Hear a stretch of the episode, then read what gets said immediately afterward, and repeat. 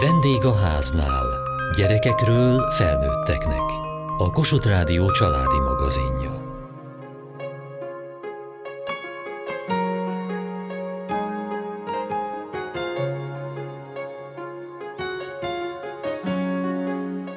Hogy a megtakarítás ugyanolyan öröm legyen, mint a pénz elköltése, ez volna elérendő a pénzügyi mentor szerint.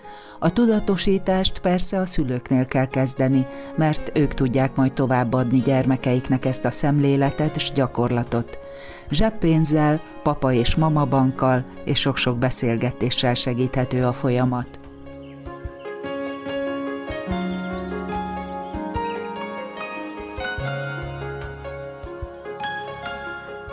Mennyi zseppénzt kapsz? 500 ezeresek. Hetente vagy havonta? Ilyen szülinapokra Mennyi idős vagy, Emma? 8 éves. Mit kezd egy 8 éves kegyezressel, vagy egy 500-assal? Mire szoktad elkölteni?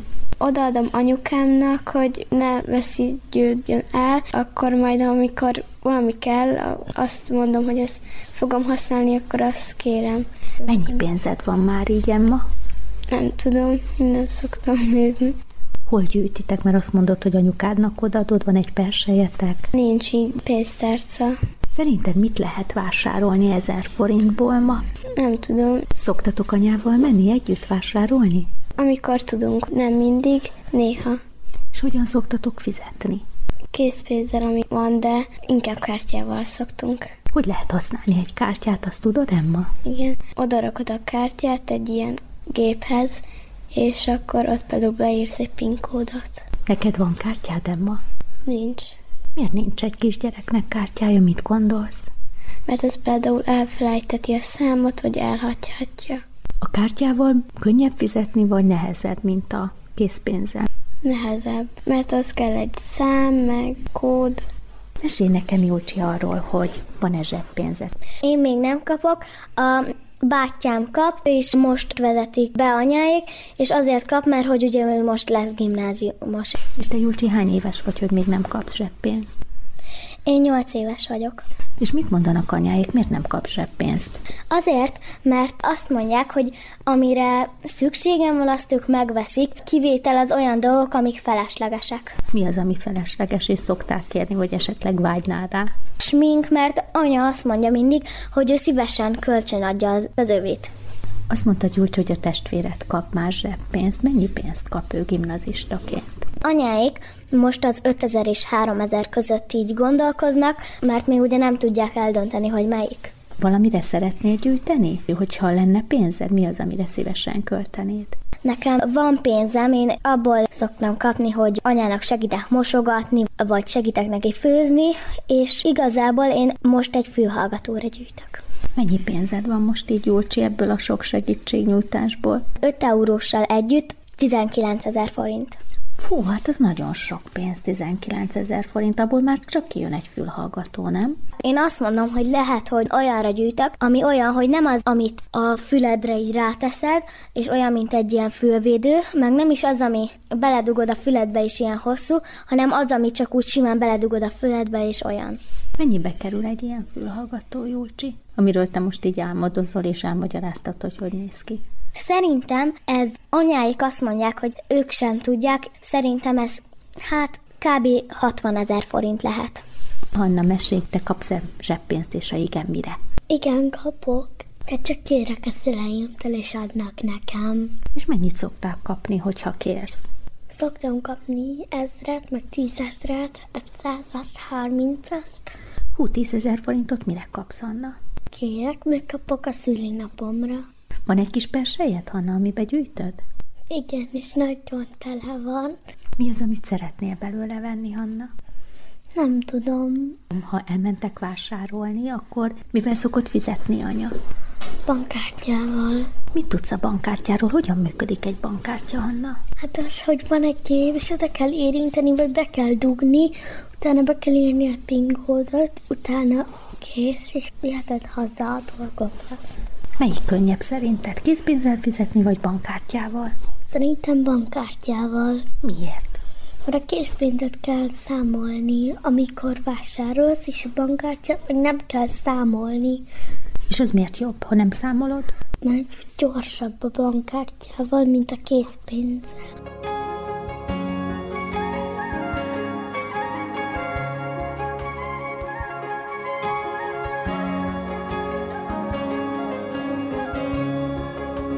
Hogyan lehet ezt családokban és a gyerekek nevelésében jól csinálni? Csatos Erika, pénzügyi mentor, az Álomjövő tanácsadó iroda alapítója. A pénzügyi tudatosság vagy a pénzügyi műveltség az én meghatározásom szerint arról szól, hogy nem a fogunkhoz verjük a garast, hanem az anyagi lehetőségünkből okos, gondos előrelátással minél többet hozunk ki. Ez nagyon sokszor egyébként pont azt jelenti, hogy ha okosan előre tervezzük a pénzügyi céljainkat, és hosszú távon mondjuk egy év táblatában gyűjtünk a jövő évi nyaralásra, vagy a karácsonyra, vagy az iskolakezdésre, akkor nem kell a mai élményekről lemondani, mondanunk annak érdekében, hogy ezeket a céljainkat megvalósítsuk, hanem szépen apródonként tudjuk mindezt összepakolni.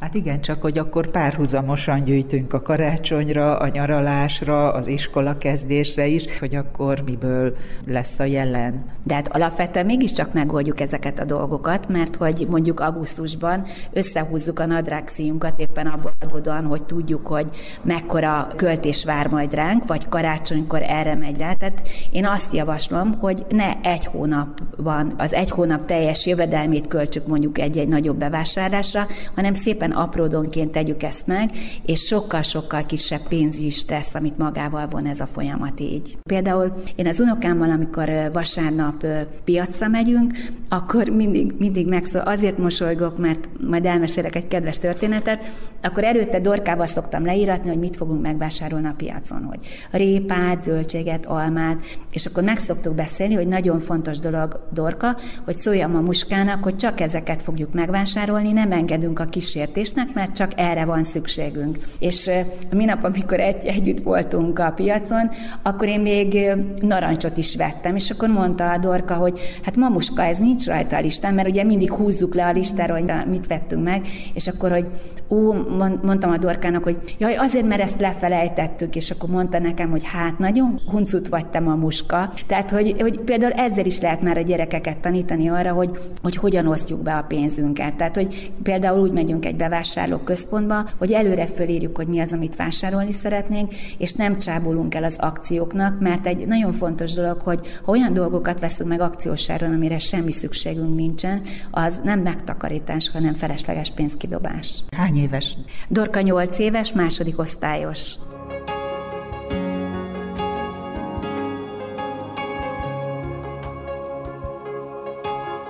Nagyon sokat beszélgetünk a gyerekeinkkel arról, hogy milyen értéke van a pénznek. Egy ilyen nagyobb bevásárlás előtt sokszor elmondjuk nekik, hogy ez mennyibe kerül más dolgokhoz hasonlítva, milyen árban van, ezért mennyit kell az embernek dolgoznia, hány havi fizetésébe kerül mondjuk a szülőknek ez az adott dolog, ha mi nagyobb dologra vágynak, de akár a boltba is ugye sűrűn jönnek velünk vásárolni, úgyhogy az árakkal is nagyjából tisztában vannak, ők is látják, hogy mennyibe kerülnek a dolgok a közérbe. Mit mondanak ilyenkor neki, mert azért nehéz egy gyereknek azt felfogni, hogy most mit jelent az, hogy 1000 forint, 5000 forint. Két módszerrel szoktunk próbálkozni. Egyszer szoktuk nekik mondani azt, hogy ebből a pénzből, amit ő el szeretne költeni, mi mindent tudna vásárolni, másodszor pedig olyan viszonyítási alapot is szoktunk neki adni, hogy például a kokáért az egy havi keresetből hány százalék vagy mennyi része az, amit ő szeretne megvenni. Szoktak ők egyedül vásárolni? Kapnak pénzt arra, hogy maguknak vásároljanak? Igen, most már az egyik 12, másik 14 éves, szoktak egyedül vásárolni, akár átmennek a helyi kisközértbe is, vagy osztálykirándulásokon ilyen-olyan alkalmakkor, vagy amikor egymást próbálják meglepni, vagy a szüleiket karácsonykor. Van nekik saját zseppénzük, kapnak már? Elméletileg van saját zseppénzük, gyakorlatilag kevésbé élnek vele. Ezt hogy kell elképzelni, hogy van, de még sincsen? Minden hónapban kaptak volna egy fix pénzt, és szerettük volna ránevelni őket, hogy akkor bizonyos dolgokat ebből költsenek. Nálunk ez a gyakorlatiban nem jött össze. Miért? Miért nem? A gyerekek nem akarták elkölteni a saját kis pénzüket, semmit nem szerettek volna belőle venni, csak sporoltak rajta. Úgyhogy... Sokkal kényelmesebb volt, ha anya megveszi, és akkor megmarad a zseppénzem? Tulajdonképpen igen, úgyhogy úgy döntöttünk, hogy nem kapnak most már így havonta zseppénzt, hanem bármi, amire szükségük van, azt megvesszük nekik. Nyilván nem korlátlanul, de az épészű keretek mellett. Ettől függetlenül van némi saját pénzük, mert születésnapra, ilyen-olyan ünnepekre bizonyos családtagoktól szoktak kapni pénzt, vagy például, ha kapnak költőpénzt még egy osztálykirendásra, és amit nem költ el belőle, azt berakják a saját persejükbe.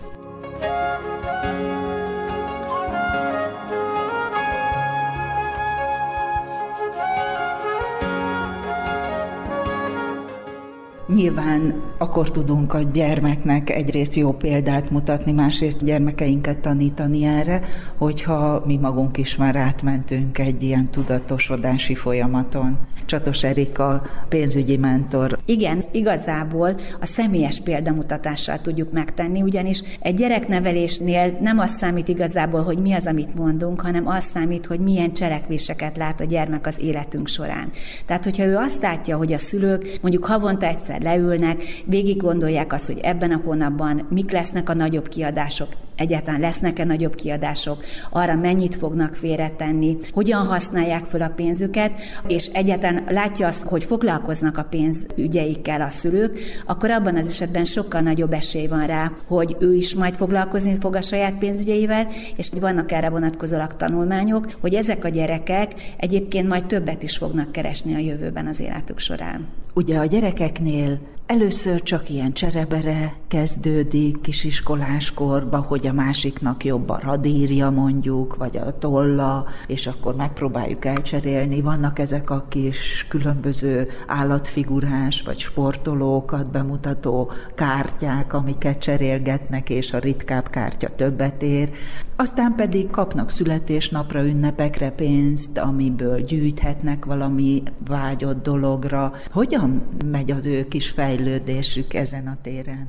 Nagyon érdekes, mert hogy gyakorlatilag a pénz történetével össze lehet egy ilyen gyermekpénzügyi tudatosságot hasonlítani, mert hát ugye gyakorlatilag így indult a világ, hogy először ugye az árukat cseréltük el, aztán utána, ahogyan ezt már nem tehettük meg, akkor jöttek a különböző árukat helyettesítő eszközök, és hát ugye eljutunk a pénzvilágába, és ma már gyakorlatilag azt lehet mondani, hogy már pénzt sem használunk, mert csak elővesztük a pénztárcánkból a bankkártyáinkat. És igazából ez azért tartogat csapda helyzetet magában, mert hogy amikor mindig csak előveszük a kártyánkat, akkor, akkor gyakorlatilag nem látjuk, hogy hogyan fogy a számlánkról a pénz. És a gyerekeknél gyakorlatilag az a fontos dolog, hogy beszélgessünk a pénz értékéről. Tehát amikor már eljutottunk odáig, hogy ugye, ha már tudják, hogy egy kártya többet ér, mint három, mert például az ritka, akkor érdemes beszélgetni, hogy amikor ő szeretne egy értékes tornacipőt, akkor mondjuk mennyit kell, hány napot kell dolgozni a szülőknek érte. Hogy legyen fogalma a gyerekeknek arról, hogy mit ér az a pénz, amit ők szeretnének. És érdemes leülni zseppénzzel kapcsolatban. Attól, hogy adunk a gyermekeknek zseppénzt, az önmagában még nem fogja őket tudatosabb pénzgazdálkodásra buzdítani. Az fogja őket erre buzdítani, hogyha a zseppénz mellé minden hónapban leülünk, és mondjuk segítünk neki beosztani és természetesen nem arról szól a dolog, hogy majd biciklit fogsz kapni júniusban, hogyha zseppénzedet minden hónapban félreteszed, hanem mondjuk a zseppénzednek a 25%-át félreteszed, akkor ebből ezt vagy azt mit szeretnél belőle megvalósítani, és a maradékot elköltheted. Tehát, hogy gyakorlatilag egy jó szokást alakítunk ki a gyerekekbe, hogy a bejövő zseppénzünket nem azonnal költjük el, hanem szépen beosztjuk. És hát milyen jó az a jutalom, amikor együtt megyünk el a boltba, megveszük a vágyott játékot, vagy biciklit, vagy rollet, vagy bármi, ami, ami neki fontos, és ugye észreveheti, hogy az egész éves fél félretételnek megvan a maga ajándéka.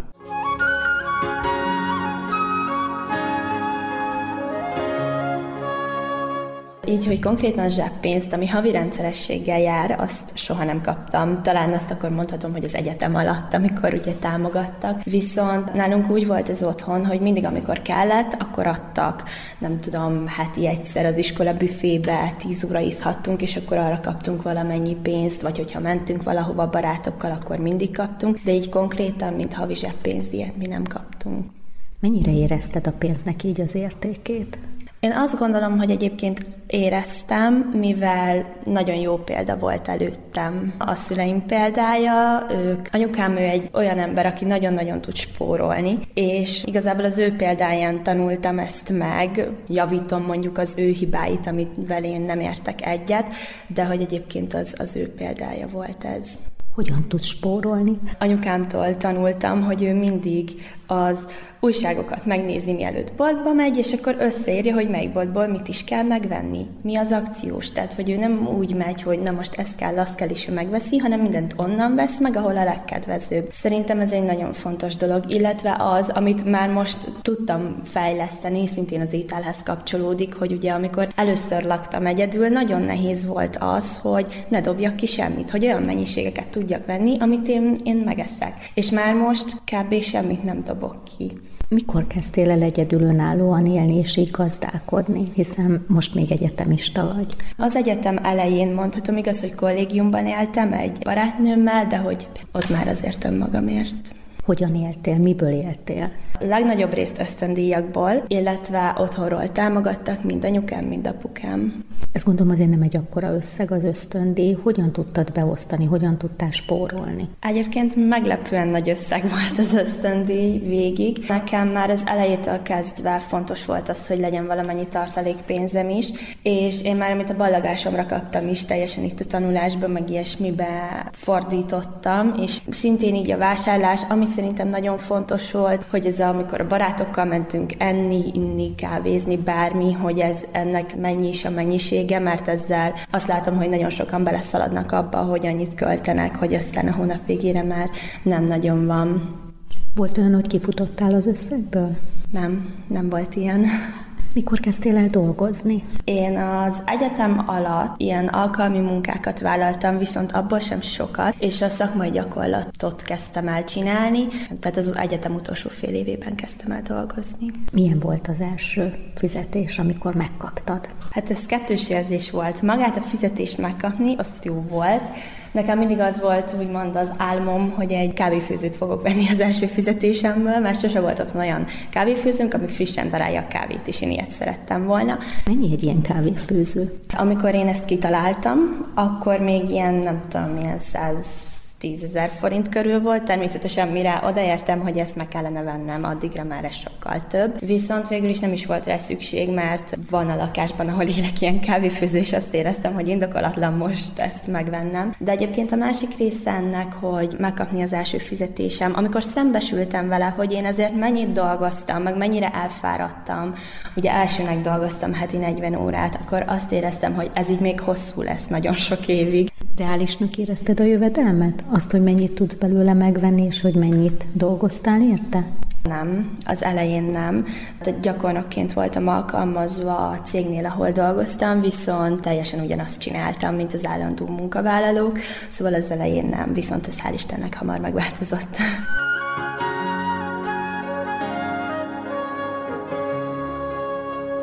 Jön a nyár, az különösen megnöveli a kiadásokat, akár csak egy fagylaltozás, de egy strand is egy családnak egy hétvégén.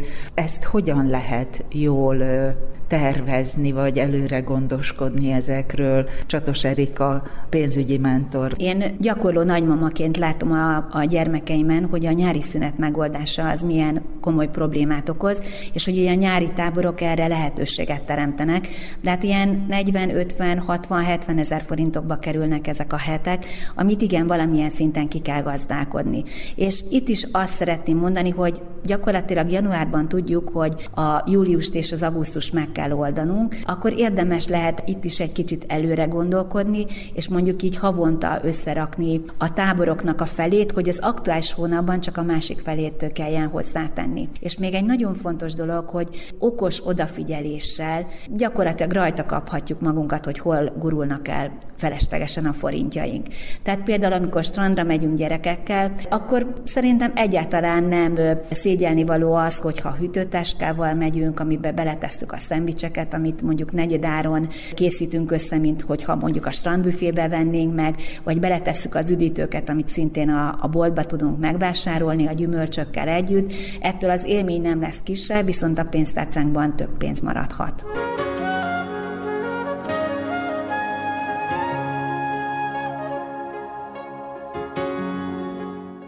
Az előrelátás véleményem szerint nagyon fontos, főleg a gyermekes családoknál.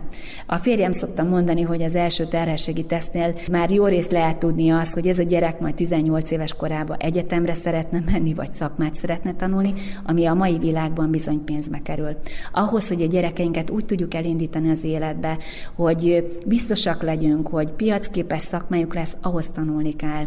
És itt nagyon fontos dolog, hogy apródonként, mondjuk akár a családi pótlék egy részének félretételével lehetőséget teremtünk arra, hogy 18 éves korukban egy olyan összeg áll rendelkezésükre, amiből mondjuk a tandíjat lehet finanszírozni, hogy ne rögtön már diákhitellel kezdjük az életüket. Ugye most vagyunk itt az érettségi időszakánál, és bizony az egyik nagyon kedves ügyfelem mondta, hogy ő nem is tudja, hogy miért imádkozzon. Azért, hogy fölvegyék a gyerekét, vagy hogy esetleg még kapjanak egy év haladékot, és mondjuk egy évig még dolgozik, mert hogy összeadogatták, hogy ha a fővárosban szeretne tanulni, vidéki ügyfélről van szó, akkor az nekik havi 200 ezer forintba kerülne az albérlet, meg a tandé, meg minden finanszírozásába, hogy vajon tudják-e mindezt a havi költségeik mellett fedezni. Tehát ezért tartom nagyon fontosnak, hogyha szépen összepakolgatunk pár millió forintot pár év alatt, tízezer forintból már ezt meg lehet tenni, akkor abban az esetben tényleg felhőtlenül tudunk örülni a gyermekünk továbbtanulásának.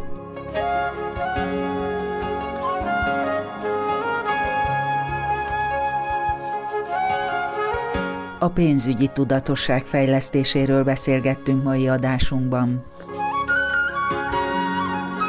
Kövessék műsorunkat podcaston, vagy keressék adásainkat a mediaclick.hu internetes oldalon. Várjuk leveleiket a vendégháznál kukac mtva.hu e-mail címen. Műsorunk témáiról a Kossuth Rádió Facebook oldalán is olvashatnak. Elhangzott a vendégháznál. A riporter Juhász Tímea, a szerkesztő riporter Szendrei Edit, a gyártásvezető Mali Andrea, a felelős szerkesztő Hegyesi Gabriella.